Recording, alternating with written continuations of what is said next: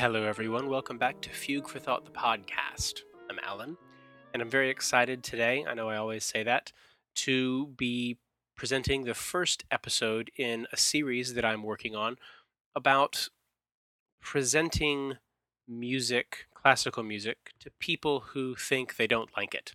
Now, this idea was first inspired uh, by a recent episode with stage director Mary Birnbaum, who spoke so eloquently about the importance of music and the power that it has for people, whether they're initiated concert goers or first timers. And so I was curious to try to find how various people or organizations are working to break down some of these misconceptions and barriers because as Bob Lord has said in a previous episode, I asked him, you know, what maybe we could what else we could call classical music.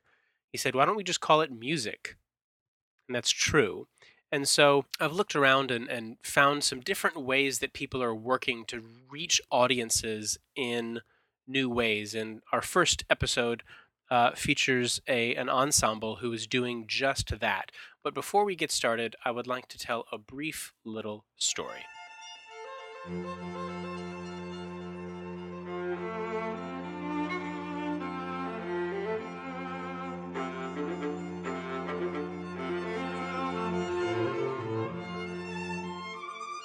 It's 1893, over 120 years ago, in a little town of less than 400 inhabitants in the northeast corner of Iowa called Spillville. There's a family who has decided to spend their summer vacation there after some time in New York City, but they are from Eastern Europe, a Czech family named Dvorak. Yes, it's that Dvorak. Antonin Dvorak spends his summer of 1893 in a little Czech community in Iowa, and he sits down one day and starts sketching a quartet. And three days later, he's finished the sketch, and in less than two weeks, he has completed his 12th quartet, a piece that later came to be known as the American Quartet. The quartet was composed more quickly than some of his other work. It was shorter, it was simpler, more concise, and he was very pleased with it, and it was an enormous success. He says of the work, when I wrote this quartet in the Czech community of Spillville in 1893, I wanted to write something for once that was very melodious and straightforward, and dear Papa Haydn kept appearing before my eyes and that is why it all turned out so simply. And it's good that it did. Now, why am I telling this story?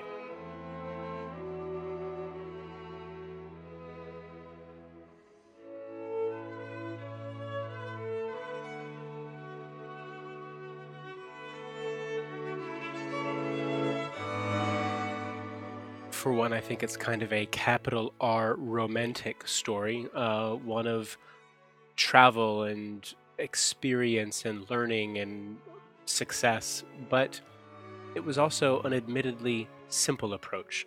One where the composer, a fantastic composer, a, a, very close friend of Johannes Brahms, suddenly had inspiration and he didn't overthink things. He didn't make it complicated and it was successful. The work likely premiered uh, in a, or was first performed rather, in a private setting in some little hall or living room in Spillville, Iowa, later getting its first official premiere performance in Boston. Dvorak obviously didn't have social media in his day, but we do. And in my use of social media and browsing Instagram and Facebook and seeing what's going on in classical music, I happened to stumble upon a group in New York whose approach to classical music embodies all of these things that I have just kind of conveyed in this story about a simple, welcoming musical approach to concerts and chamber music. It's the Red Door Chamber Players, and today our episode features their uh, one of their violinists and their artistic director, Lisa Casal Galietta. So let's get started.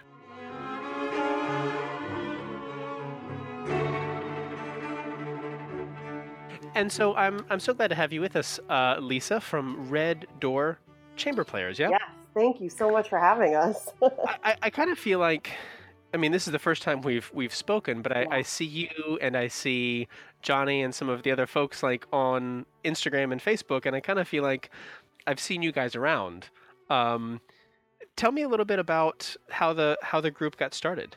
Well, um, so we have uh, four of the members actually have a mutual teacher. so we've been playing with each other and around each other for a long time. Um, our teacher, Linda Sinanian, she's a wonderful violinist and an amazing chamber musician. So we share that connection. And then um, some of the other members we've met through other performances. So we've been playing with each other for quite a long time. And, you know, I just um, had this vision of starting my own chamber ensemble. And last year, I just had this vision. It was kind of surreal for me, but I just envisioned the name actually. Um, Red Door kept popping in my head, and I was like, why does this keep happening? Like, why do I keep hearing this? And and again, like I said, I was I, I, really wanted to start this ensemble up, and so the, I had this vision of Red Door, and I, I kept picturing my teacher's door, even though it wasn't red, it was blue. But the, the name Red Door kept coming into my head, right? So I just decided to kind of look up what the meaning of painting a door red was. And so I looked on it and it said, um, you know, hospitable and welcoming. And I just thought that that really embodied what my vision was for this ensemble and everything that I feel as a musician I stand for. And I feel like my colleagues also stand for that. And that's why we fit so well together, um, you know, as uh, playing together. Sure. So, um, so yeah, I mean, that's really how it came about, and really, that's where we're going with it. Um, it's about welcoming and making people feel like they're a part of the experience that we're experiencing, which is amazing. It's making music for everyone, making music for friends, and you know, that's really what we embody. Well, I, and I think it's amazing because I kind of feel like it's it's difficult enough to get like a handful of people together to like go out to eat. Yeah. like much and and and and here you are. Do you know what I mean? Yes, I totally know what you mean. it's always the problem, right? and and just kind of like coordination and and all of that. But um I see you guys have rehearsals and concerts regularly and and you know a, a really well established um kind of a camaraderie and stuff. Uh, you guys are doing stuff in, in the Northeast, right? Yes, we're um, at, we're on Long Island, and we play mostly Long Island, New York for now, and we're hoping to expand and travel and you know bring our message everywhere. I mean, that's really what making music is about, anyways. Sharing that gift and um, making people feel good. I mean, that's what our job is. I think you know.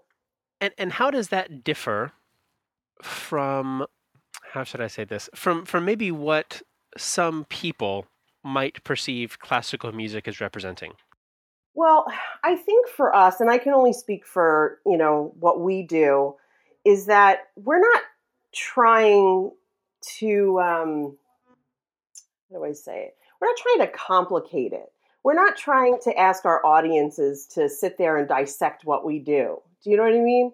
Yeah, yeah, sure. Our our goal in this is to bring joy to people and and you know, I think eh, for us, um, we're about musical integrity and and all of these things, but we're not trying to ask our audiences to understand the musical form or the you know the theory behind what we do. We're really just looking to to bring happiness to them or let allow them to emote or, or experience something new and um, we talk to our audiences like we're friends, you know? I mean, because that's what we are.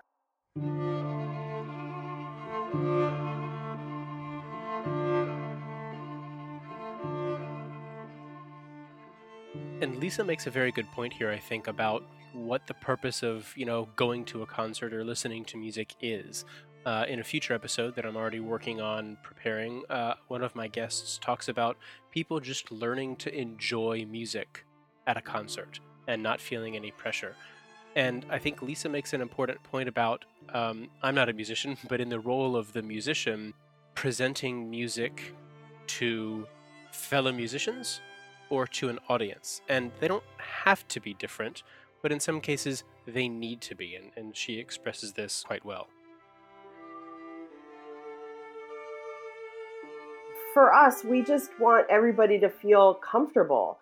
Um, I think in the past, you know, coming from an institution, I think we're taught to make music for other musicians. And I and I don't think that that's really the right approach because that's not who we're making music for.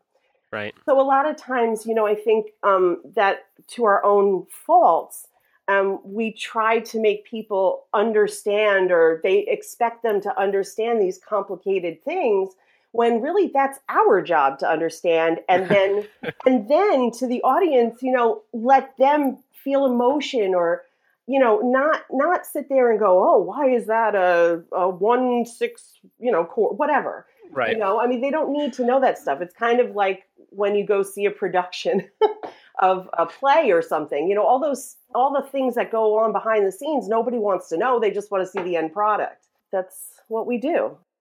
Uh, obviously we're talking in the context of of kind of this uh, this quandary or perhaps the challenge of of getting um, either younger audiences or Yeah. new audiences or unfamiliar audiences. Mhm. Um, and and I think maybe one of the big uh, roadblocks or kind of the hindrances to that is this idea that it is kind of an exclusive powdered wig kind of thing that that that tends to alienate people. Yeah. Uh, yeah. I mean, it's a shame because I don't think it has to be that way. I mean, it's it's so funny because um, last year at, at one of our concerts, we did an all Latin program. And my husband, um, he's not, he's a musician, but he's like a heavy metal rocker. so Right. we're, we're from two different worlds, but, um, but he also does plumbing and heating on the side. So that's like his job. And two of his employee, um, like his uh, coworkers, who had never experienced a classical music concert, came to our concert. Oh, And afterwards, they said, "We're coming to every show." Oh, that's awesome. so we introduced somebody who, you know, might not have attended a classical concert, and they they were really engaged and they they liked what we were doing, and it and it wasn't again, it wasn't about. Um, it was all about the music and, and allowing everybody to be okay with experiencing that, you know? Right. So, and also another thing we we try to do to um, this particular concert um, that we just had, um, three of our members were playing a really difficult Paganini trio for uh, viola, guitar, and cello. Oh, cool. And again, we introduced like you know some really great standard music, and so in between the movements, um, somebody looked like they wanted to clap. And uh, Dan Keene, the guitarist, he turns to the audience and he goes, "Hey, listen, clap if you want to. Please clap if you feel like it." And that's kind of our aesthetic. I mean, we just we we want people to clap when it feels good. We want people to come and talk to us, you know? Right.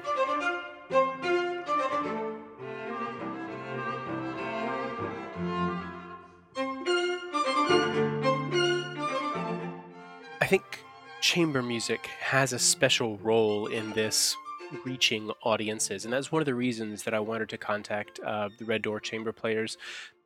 Chamber music, as Lisa says, has a history of being music for friends. Um, in the third Haydn episode, Haydn Found, Mike McCaffrey talks about how Haydn and Mozart and Vanhal would go serenading and they would go sit in someone's living room and play these quartets that Haydn wrote. It was music to be enjoyed, you know, to what we would say today casually. And and what I kind of mentioned earlier in the episode is that I tend not to be that kind of a casual person. I like the formal experience of don't speak or clap or do anything, just listen to the music. But I do understand how that can be kind of alienating or intimidating for people maybe who have not gone before. And so listening to Lisa speak about an entirely different concert experience that I'm used to kind of convinced me that this is a very good way to get people comfortable with something that might seem as foreign as classical music. And again, chamber music has a very special role, I think, in being able to do that.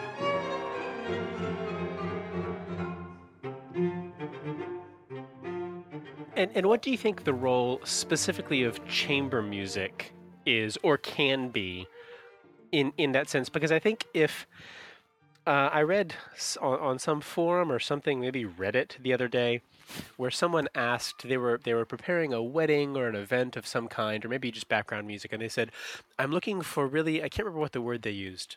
Like really pretentious, I think was the word they said. I'm looking for I'm looking for really pretentious sounding music. Oh, and I think what people assume maybe yeah.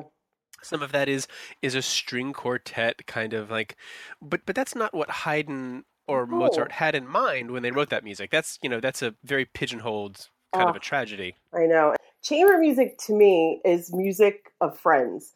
It's a conversation. I mean, chamber music was meant to be played in living rooms and at parties and people talking and eating and conversing and you know, I mean, that's what we're trying to bring back because the music still has integrity. We still work really hard to produce a great product. But in the end, it's about connection. It's about the connection with people and bringing people together. And I think that's lost. And we're trying to bring that back.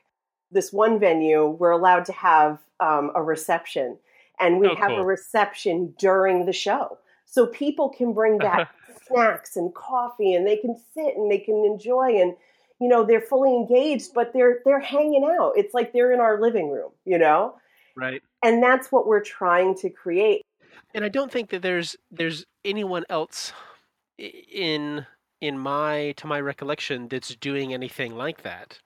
Um, from the standpoint of making it that accessible and approachable and welcoming. Yeah, wow. That's, I mean, you know, we're just doing what we're naturally meant to do. And and I think that's why our ensemble works so well together because every single one of us has the same goals in mind to make Right. music for everyone. And I know I keep saying that, but I really do believe in that. Um, and I don't think that I, I, I, I want people, there were young people at our show. Um, there were older people, and it was just from every source and walk of life you could imagine. And that's what we want it to be about. I mean, that's what music is about. And so, what goes into preparing uh, a program for for a um, a concert you guys are preparing? So, for example, you said you had a, a Latin theme thing. You guys do Yes. obviously much more than just a string a string quartet because you yes. have guitars and wind instruments and Yes, stuff. Yes, we have 12 members, and um, it's really cool because we have organ and we have voice and we have piano and, like you said, wind instruments and guitar and strings. Um, so it really leaves um, a, a huge door open, um, no pun intended, for uh, repertoire, which is amazing. And I, I think putting a concert together is the most fun, although the most difficult because you're also working with time constraints, you know? Sure. So, but we do break off into smaller groups and give concerts as well. But when we do program um, a concert, first we like to start with something that somebody is interested in playing. Um, right now, we have a theme going through our concerts, which is around the world in 365 days. Oh, wow. So, yeah, so we're visiting different parts of the world with our music.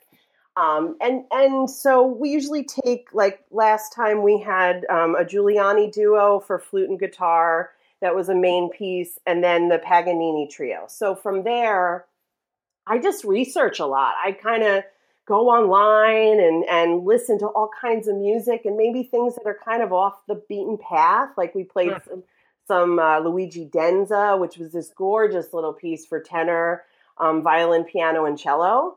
Um, we also did some arrangements of arias, and you know, people really gravitated to it. The Puccini, right? Yeah, I yeah thought yeah, I saw that. you know, and then I arranged the Puccini um, uh, Nessun Dorma.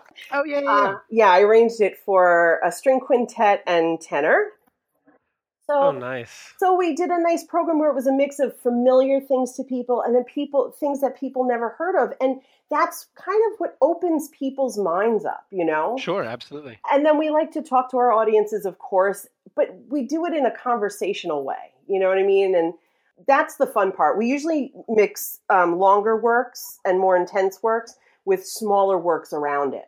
So right. it keeps it very engaging because it's always changing. My mother said, she's like, it's so exciting because you don't know what's coming up next and what's what's the next set of instruments coming out, you know. So we enjoy doing that, you know. It's fun for us as it is for the audience. So well, and, and as a listener, this is this is kind of a thing that I'm in, in this series for the for the podcast. Um, I want to discuss is like I can understand someone who maybe doesn't want to spend 80 or 100 or 150 dollars to see something at Lincoln Center because they don't know if they're going to like it and it's 3 hours. That's that's a gamble but what do you have to lose from putting something on YouTube or you know spending a couple bucks on an album or walking into a concert and just enjoying it? Exactly. I think when you get someone into the right headspace and they're in the right environment and they kind of they know what's going on. Um, you know it doesn't matter if it's a, a, a, beethoven or mozart thing that everyone's heard before or something completely obscure it, it can work. Yeah absolutely. I agree. And i also think that i mean you look back at these guys when they were writing music i mean were they writing music for themselves or were they writing music for people you know to enjoy right. and you know i mean I, I this is the kind of concert I want to go see. You know what I mean? So that's kind of the way I think about it. Like, what would sure. I want to go see? And we're just trying to present something beautiful to the world. That's, you know, our goal. In our, our emails, we had chatted a little bit kind of in preparation for this. I was curious to ask about the role of uh, challenge, yeah. kind of challenging the listener in in a performance. One of the maybe the the the ultra modern version of that of that powdered wig exclusive approach to classical music is that it must be incomprehensible and yeah. and abstract you know what i mean? Yes yes. And and so what is the role of that kind of a little bit of challenge or newness? Yeah i mean i understand what you're saying because i've also been involved in playing you know contemporary pieces and contemporary ensembles and you know having to experience that um, as a violinist. Um, but I don't know if you know our job is to necessarily have to make it that hard for people to listen. right. I mean, uh, you know, I respect that kind of music. I play it. I mean, I I enjoy it at times, and um, and I think again, I think our role as the musicians is we're vessels to try to make people enjoy music. Sure. And so I think some of that music, again, is um, coming from that tradition of institutional music where you know we're coming from um, playing music for musicians and and i think it's okay for us as musicians delving deep inside that very difficult kind of music for us for our growth i absolutely think that that's important you know but well i said. but i think um, in in order for us for our audiences to enjoy it, we have to make it enjoyable for them. So, what I mean by that is, I think that by giving them visualization, um, giving them background, I mean, all of those things can open up a path for them to listen with different ears, I think. Right, a light bulb to go off. Yeah, I mean, I don't think we should go into any concert situation and expect people to just get it.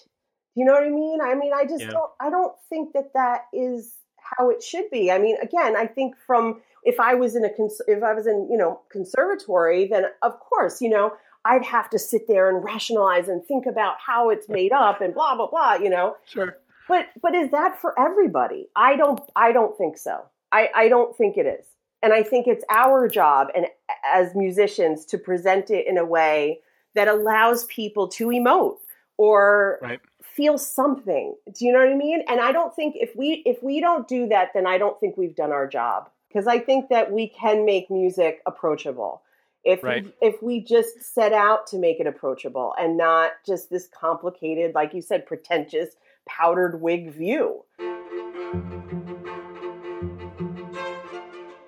And social media is one of those things that these days is just absolutely omnipresent. But what what relationship do Instagram and Facebook or Twitter or whatever have to classical music and how are the Red Door Chamber players as an ensemble or as individuals using that tool to reach people because it, it might seem like those things are unrelated but as you've heard Lisa discuss their approach to be friendly and approachable and welcoming they've been able to do that very well on social media. I was thinking just before we started talking, I can't remember how I first stumbled across. It must have been your Instagram account.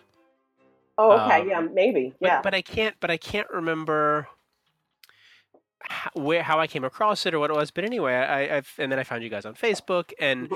And and the i the use of of social media has become one of those things where like it just kind of integrates into you know i'm 9000 miles away from yeah. where you guys are Which is but so it integrates cool. it's totally cool so cool but it, but it integrates into kind of your daily routine like i'm flipping yeah. through you know it's it's very late for me here now and it's your morning and i'm flipping through and i own one day and i go oh red door has a concert tonight it, it's a way that kind of works it into people's radar and their perception is, is entirely different because you guys look like you're having a blast. I mean, we kind of are. And I'm, I have to say that when you initially emailed me and we were talking back and forth, and the things that you said that you could gather from Instagram um, were exactly what we represent. And the fact that you could see that speaks volumes. I mean, it just means so much to us that people out there recognize what we're about. And, you know, we don't, I'll be honest, like, we just, we're not trying to be perceived as anything but who we are. And that's kind of how we approach our concert and our music making. And, you know, these, these are lessons that we were taught. Thank God we were taught this, you know, right. way of making music. And it's really important because because that's our goal in life is to really just be an ensemble that people can relate to and sit and experience it with us. You know, maybe you had um, a, a high school teacher or, you know, sat through a presentation or something, and you have that person who has such a passion mm-hmm. for something that's so boring that you want to listen. Yeah. I'm going. I'm getting somewhere. I'm getting somewhere. Okay. the idea that passion for something and and a, a professionalism and an expertise is highly contagious. And so, you know, it could be about like underwater basket weaving. but when you're listening to someone who knows everything about it and they're passionate about it and they're so eager to share, yeah. you kind of can't help but get wrapped up in it. much much less in a situation where like you've said this is music and people love it to begin with y- you kind of just get get kind of sucked into the thing and the social media aspect of it has has never seemed to me like you said you just take pictures because you're having fun. And that's what it looks like because um you know some of it has become very commercial. Yeah. The this is uh, a new album you should go download or it's you know that kind of social media thing but that's not what you guys are, are no, doing. It, it, like no. you said it looks like you guys are just you know on a on a long field trip. Yeah I mean, that's kind of how we feel all the time. um, you know, we're, I, I, like to think we're a completely homegrown group. We do everything ourselves. Like, um, I do all the graphics for all our posters. Um, our guitarist Dan does all our website stuff. Like, we really are homegrown. you know, it, it's, it is, it's a lot of work, but it's the most rewarding. It really is. Right. And, um, I kind I remember somebody saying to me one time, you know, the trend is streamlining your, you know, websites and this and that and the other thing. And I said, well, I don't think we're like everybody else. I was like, I, I think we're kind of fun. And I think that's what our graphics and our, our logo shows is that, you know, who we are. This is who we are, you know? Yeah. And that's a personality, like, like you said, that, that people will identify with. And yeah. when you guys show that you're having a good time, it, it conveys to people that that's something that's worth worth going to check out. And how cool, like you said, to have people kind of from all walks of life. If you want to talk about challenge, kind of break down misconceptions they have about, you know, Haydn quartet or something. Yeah. You know, that it's amazing. Exactly. That's the, you know, we know that we've done our job if we can make one person in that audience smile. the, the cool thing is that after the shows when people come up to you even during the break like we'll go out and we'll talk to people Oh, and cool. yeah i mean we really love that connection because people want to be a part of that you know i mean how many times have you been to a concert and you're sitting in your chair and you're like i, I want to go home and, and play something you know I try to do my homework before I speak with every one of my guests. So, throughout this conversation, we spoke about many of the things I wanted to discuss their aesthetic, their purpose, their personality, their use of social media, how they interact with audiences. But Lisa uh, brought something up that I was completely unaware of that I thought was really special, not just focusing on music and on concerts and on performing, but really on something that, that has, to me, a lot of meaning.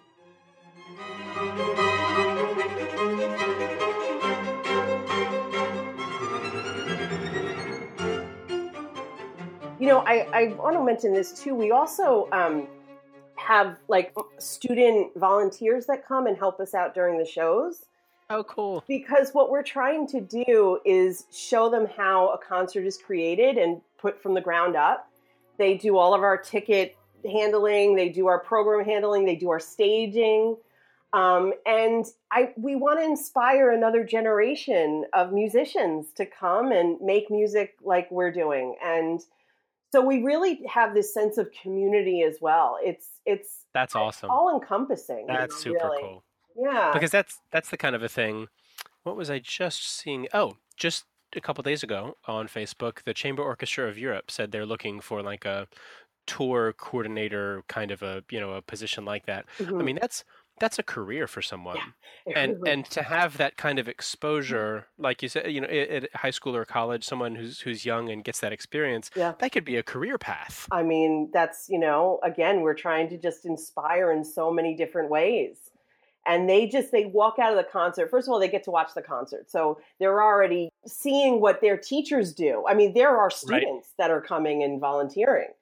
So they get to watch their teachers and they get to hear some really fantastic music, but they're also involved. So it makes them feel a part of it too, you know? And have a sense of accomplishment for it. Absolutely. Really fantastic. I mean, I'll tell you, this year has been a roller coaster of just excitement, emotion, and I mean, this this kind of topped it all off for me right now. to be able to share this with you and, and other people is really important to us. This is this is my dream. And I know for many of the other ensemble members, you know, we're they're all very busy with other projects and that's what's cool about it you know we come together and we do this this really special thing together but we also have other other things that we do too and i mean i guess it's the the cool thing about being a freelance musician and we're really motivated Um, what's coming up next? well we have um, we're going to sail the mediterranean um, we're going to also uh, we have a this is very cool we're going to be playing a um, classical music of the Caribbean concert in uh, either May or June. We're waiting on the date. It's we're going to be part of a concert series in Harlem.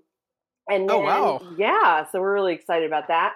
And then we have to finish off the year. We're going to be doing an American concert, so it's called Returning Oh. Home. Yeah, so oh, what a great idea! I know. So we have a lot of exciting programs coming up. Um, we're just really thrilled to share some great music with the world. What's on the What's on the American program? Is it is it secret? Oh, it's a little secret for right now. Okay, okay. So, next question.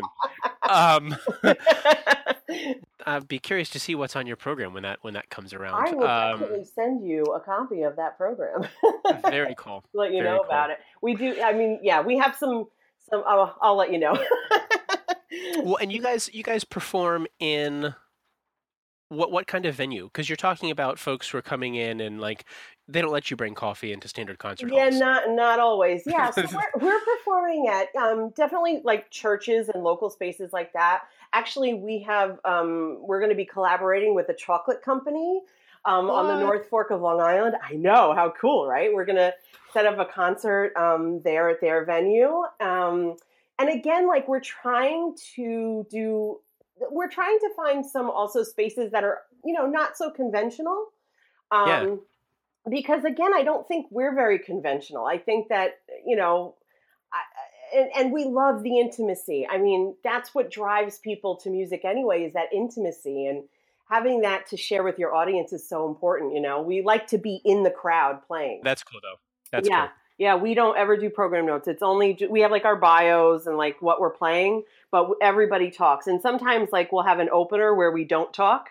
It's just like a, an opening piece that we just leave right there, an intro, and then you know, we welcome everybody. So yeah, we we all talk and we all give information and yeah, so it allows a different kind of experience. Well, and that can probably come across better in some ways than, um, you know, like the Naxos program notes from their Yeah. library on piece of paper. It Right. adds to the experience. I think for the performer, having to do it and remember all the information and, and to the audience yeah. Who you know and and you know we make jokes like sometimes like we played a rossini um, string sonata at this last concert and but we did it for two cellos instead of cello and bass and cool. yeah and so actually when i was talking about rossini um, i had the i had johnny uh, who's the other violinist he played a little bit of Barber of Seville so it, it kind of it set that you know introduction up for the piece Sure. And then And some was like- familiarity. yeah, and so people were like okay with listening to this really great piece because they were like, "Oh, okay, I know this guy." Got you know? it. Yeah. Yeah, so we do kind of fun things like that to just engage people. And you guys have the violins have a nickname, right? yes, we are called Diddles, the Fiddle Diddles. That was given to us by um, Kristen uh, Nikai, who's uh, the one of the violists in our ensemble. Yes, she calls us Fiddle Diddles. She's like Diddles. yeah, I'm Diddle one and he's Diddle two, and we we do call each other that. So it's it's very endearing. Yeah. Well, Lisa, thank you so much. Thank you, Alan. It was such a pleasure to talk to you today. It really was.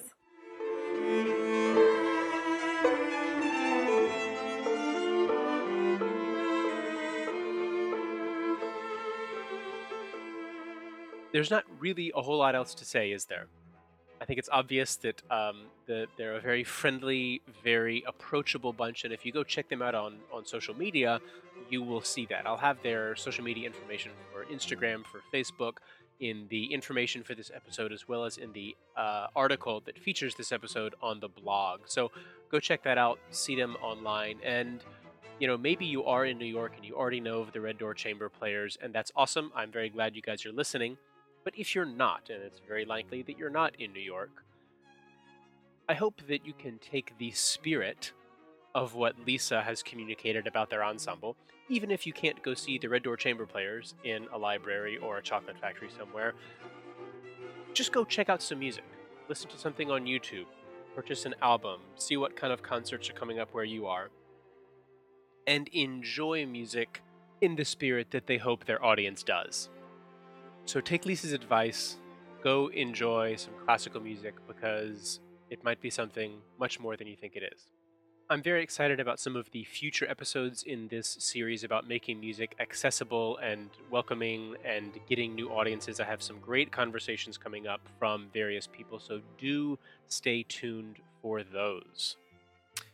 The music that you heard today was, in fact, um, the quartet that I talked about at the top of this episode. It is Dvorak's 12th quartet from musopen.org from the European Archive. Um, that is completely royalty free and accessible. So if you're looking for some classical music that you can use anywhere for anything, um, go check that out. musopen.org.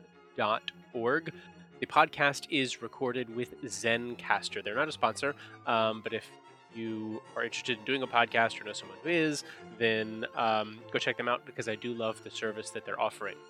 Check me out on www.fugueforthought.de. Fugue, F U G U E. Thank you very much for listening, everyone. Share with your friends, and we will see you next time. Bye bye.